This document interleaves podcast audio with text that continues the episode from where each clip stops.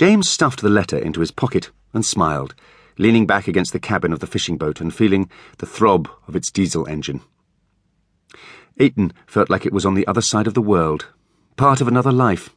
He pictured it as cold and wet and grey. Mind you, it was turning grey here now. The day had started warm and bright and sunny, promising so much, but it had broken its promise and turned sullen. He squinted towards the horizon. Heavy clouds were building to the east, where they hung low over the dark water, so that it was impossible to tell where sky ended and sea began. There was a yellow flash, and he heard the distant grumble of thunder. Somewhere far out in the Gulf of Mexico, a storm was raging. Here, though, the sea was calm and flat. Too calm and too flat, Diego Garcia, the skipper, had said. Indeed, the day felt dead, as if time had stopped. James watched as Garcia squatted down, leant over the side of the boat, and dipped his hand into the water. He frowned. The water is too warm for this time of year, he said, and licked the salt from his fingers. Currents from the south. Garcia was a big, strong man who always had a broad grin on his handsome features. They had been travelling slowly down the coast from Tampico, and when he had time, Garcia had shown James the secrets of sea fishing. They had caught nothing today, however.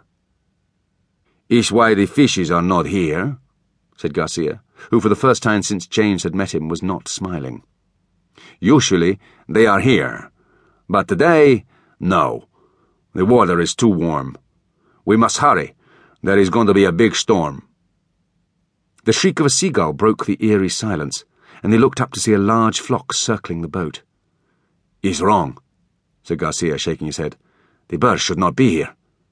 They're confused. He narrowed his eyes and peered towards the mainland, which was a distant, hazy strip of grey to the west.